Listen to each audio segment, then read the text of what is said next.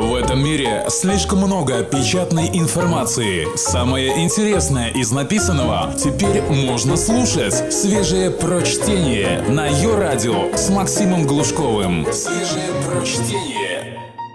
Всем привет! Если кто-то соскучился по пятничным чтениям, то вот они. Ошибки, которые разрушают счастливые отношения. Вы задумались когда-нибудь, почему критичным периодом для пар считаются первые два года совместной жизни? Конечно, удобно считать, что ад – это другие, что любовная лодка у этих других разбивается об быт. А вы – существа духовные, и за заначку драться не станете. Или что в беде читы Н виновата ее несдержанная мать и его инфантильные приятели, в то время как вы живете отдельно и предпочитаете дружить онлайн. Приятно думать, что эти другие по глупости выбирают себе ущербных спутников жизни, которым только дай обколоться и засветить любимый в глаз. Или бросаются в омут обязательств слишком рано, когда одноглазый змей в брюках еще недостаточно повидал мир. На самом деле, корень проблемы лежит не во внешнем мире, а в головах влюбленных. И если кто-то вас и способен разлучить, то только вы сами. Текст Наталья Белоусова специально для электронного журнала «Метрополь». Первое. Расслабились и поплыли. Вернемся к моменту зарождения ваших отношений. Помните, как тогда эмоциональный накал влюбленности дал вам сил стать лучшим человеком? Вы уже готовы были закупиться печеньем и всю жизнь смотреть сериалы, периодически подбирая для компании бездомных собак, которым без разницы ваша внешность и манеры. Или продолжить славные отцовские традиции и стать алкоголиком. Но тут появляется он, она, и мир наконец становится таким, каким должен быть. Вы идете в фитнес-клуб, вместо вечернего порно-кинозала рыщите по интернету в поисках картинок, которые смогут ее развеселить. Вы вылизываете квартиру и готовите для него сложные блюда – хотя сами привыкли питаться полуфабрикатами из пальмового масла с соей, лежа в куче попахивающих платьев. Все это великолепие длится какое-то время, а потом затухает. От чего вы так чудесно себя чувствуете на первой стадии отношений? Не только ведь от того, что наконец нашли свою богиню, но и от радости за себя. Вы смогли, удивили себя и окружающих, обнаружили в себе силу воли, Подскочила самооценка, появилось самоуважение. Теперь, когда миссия выполнена, инерция тянет вас обратно к тому, кем вы были до нее. Безыдейный потребитель, недалекая эгоистка, ветреный балабол, депрессивная неудачница. Старая кожа ждет вас в темном углу. Ее не так просто жечь. Что делать? Для начала осознать, что миссия — это не завоевание, а поддержание такого состояния вещей — при котором хорошо и вам, и партнеру. Позитивный стимул рассосался, но остался негативный. Если вы не будете развиваться, она найдет более интересного собеседника. Если вы продолжите косплеить тюленя, он найдет себе лань поизящней. Пока розовый туман в глазах напротив еще не совсем развеялся, берите себя в руки. Скоро будет поздно. Второе. Где секс? А где романтика? Начальная стадия отношений характеризуется африканскими страстями, когда три раза в день на всех горизонтальных поверхностях и еще немного на остальных. Снижение интенсивности сексуальной жизни через полгода отношений – частый сценарий, но не приговор. Рассмотрим вопрос инициативы. В нашей чопорной культуре инициатором почти всегда выступает мужчина – да и женское приставание к чуваку, который от эрекции далек как Колумб от Индии, вызовет конфуз обоих сторон. Поэтому наверняка она ожидает от вас первого шага. И наверняка вы в курсе. В чем здесь затык? В том, что молодая женщина, даже прогрессивная, живет в информационном поле и невольно применяет к себе его стереотипы. В глубине души часть ее ожидает, что станет жертвой объективизации – то есть послужит удобным мастурбатором для бодрого приапа вне зависимости от своих желаний. Поэтому занятие любовью, в отличие от любого другого секса, о скуке, по пьяни, жалости, для нее предусматривает не только инициативу любимого, но и некоторые его действия. подтверждающие, что ему нужен не просто секс, но секс именно с ней. Эти действия известны под ярлыком романтика. Несоответствие интересов здесь в том, что мужчина понимает романтику, как павлин понимает распускание хвоста при первичном завоевании своей курицы. Распустил, насел, ну что же, теперь всегда с этим парусом ходить, если хочешь периодически сливаться в экстазе. Что делать? У животных периоды брачных игр регламентированы.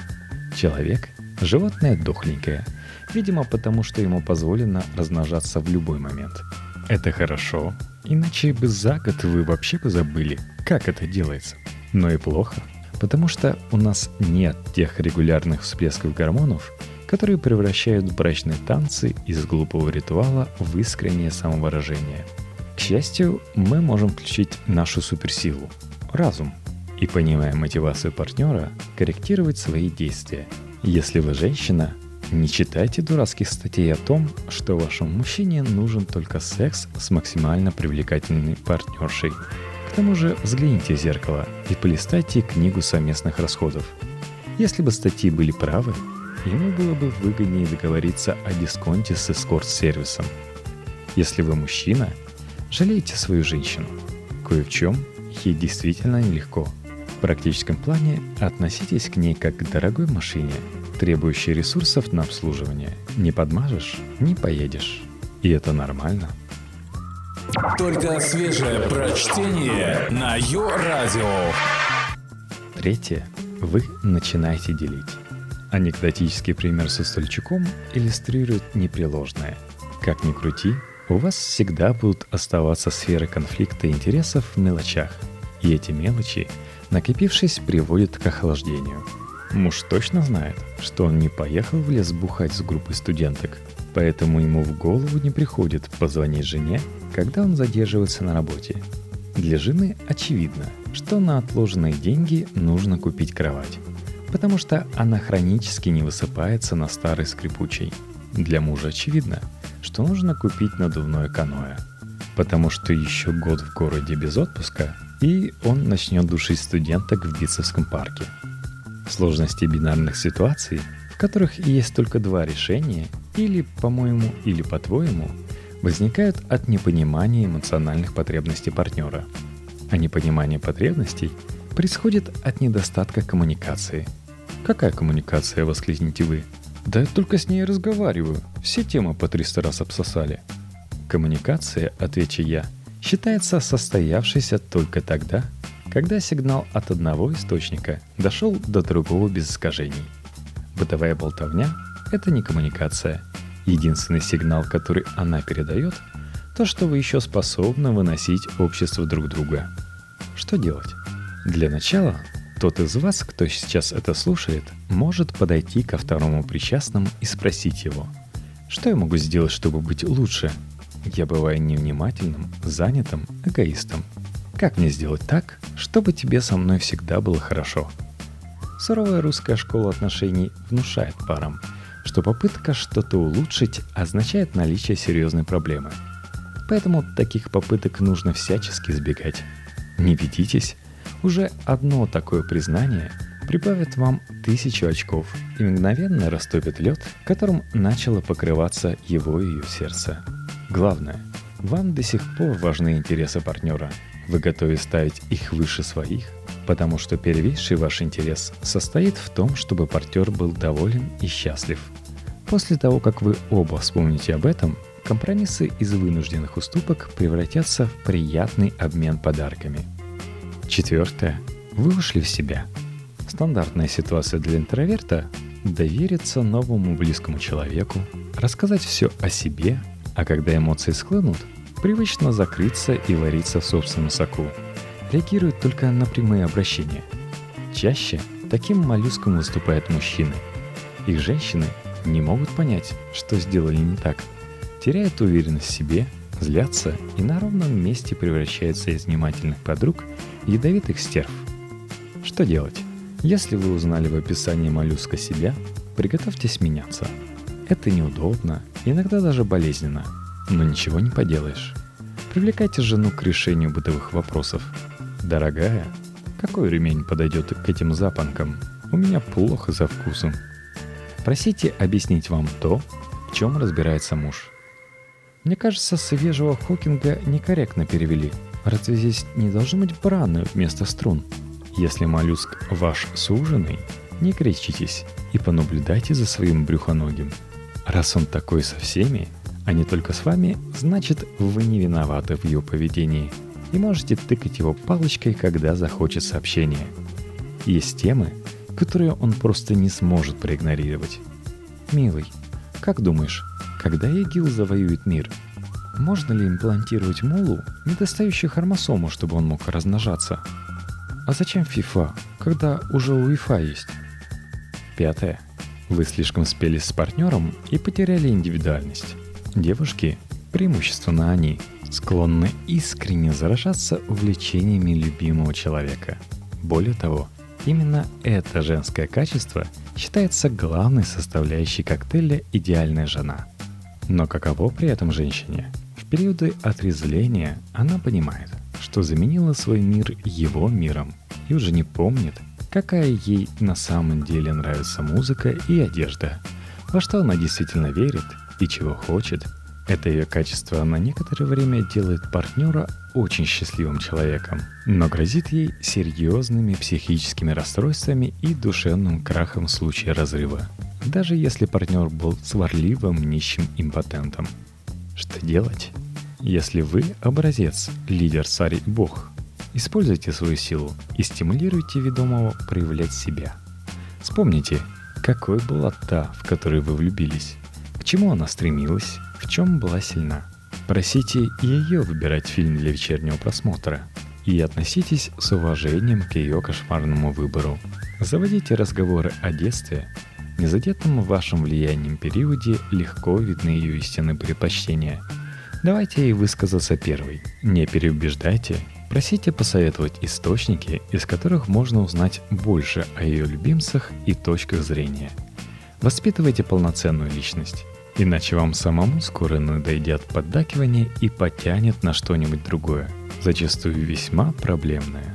Если вы женщина, в голове которой всегда будет маленький муж, представляете, что вам 60. Вы только что нашли его остывший труп в постели, и теперь еще как минимум 10 лет вам придется жить своим умом.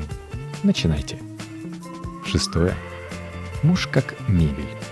Социальные роли и ваша семья – у нас никогда не будет так, как у всех. Сюрприз!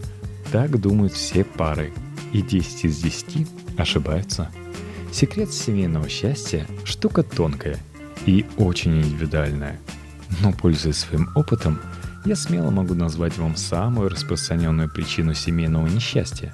Это попытки впрячь трепетную лань вашей единственной в мире любви в одну телегу с конем представлений о нормальной семье – Нормальных поведенчески семей не бывает. Нет универсального рецепта распределения обязанностей, который бы срабатывал со всеми. В семейной терапии есть понятие ригидности ролей.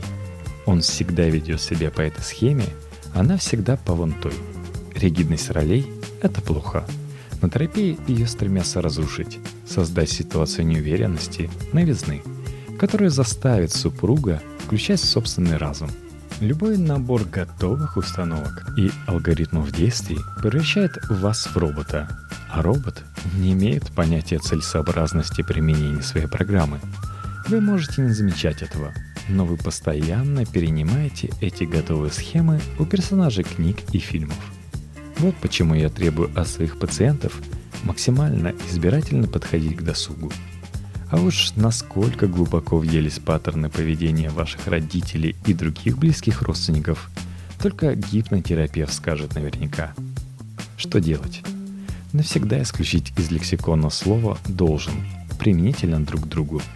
Заменить их на честное «мне очень хочется» или «было бы отлично, если бы ты Выбросите из головы все примеры развития удачных и неудачных отношений. Даже не заикаться о том, что X бы ради Y поступил бы так-то, а не так-то.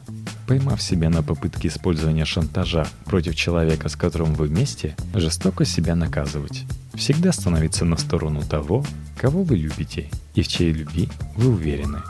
будь то конфликт с авторитетами, с законом или с вашими эмоциями. Не допускать превалирования внешних атрибутов удачных отношений над внутренним состоянием сторон. Единственная ваша обязанность – быть счастливыми вместе. И никакая ханжеская мораль, никакие установки консюмеристского общества, никакие стандарты вашего социального слоя и никакие фамильные традиции не должны мешать вашему разуму каждый день решать эту задачу –